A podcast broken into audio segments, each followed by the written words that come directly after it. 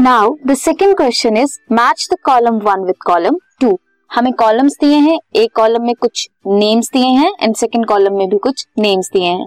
हमें दोनों कॉलम्स को मैच करना है दैट कॉलम वन किससे रिलेशन शो कर रहा है in column two first column में है bilirubin and biliverdin hydrolysis of starch digestion of fats and salivary glands column two में हमें क्या दिया है?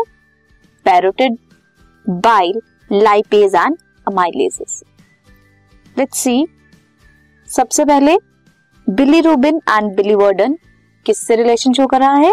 बाइल हाइड्रोलिसिस ऑफ़ स्टार्च कौन करता है? हाइड्रोलिसिस ऑफ़ स्टार्च करते हैं अमाइलेसिस डाइजेशन ऑफ़ फैट्स कौन करता है? लाइपेजेस लाइपेज क्या करते हैं?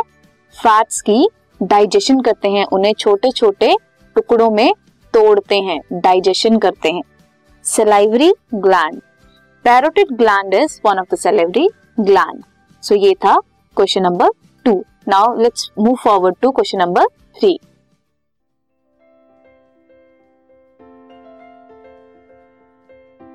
this podcast is brought you by Hub Hopper Shiksha Abhiyan अगर आपको ये पॉडकास्ट पसंद आया तो प्लीज़ लाइक शेयर और सब्सक्राइब करें और वीडियो क्लासेस के लिए शिक्षा अभियान के यूट्यूब चैनल पर जाएँ।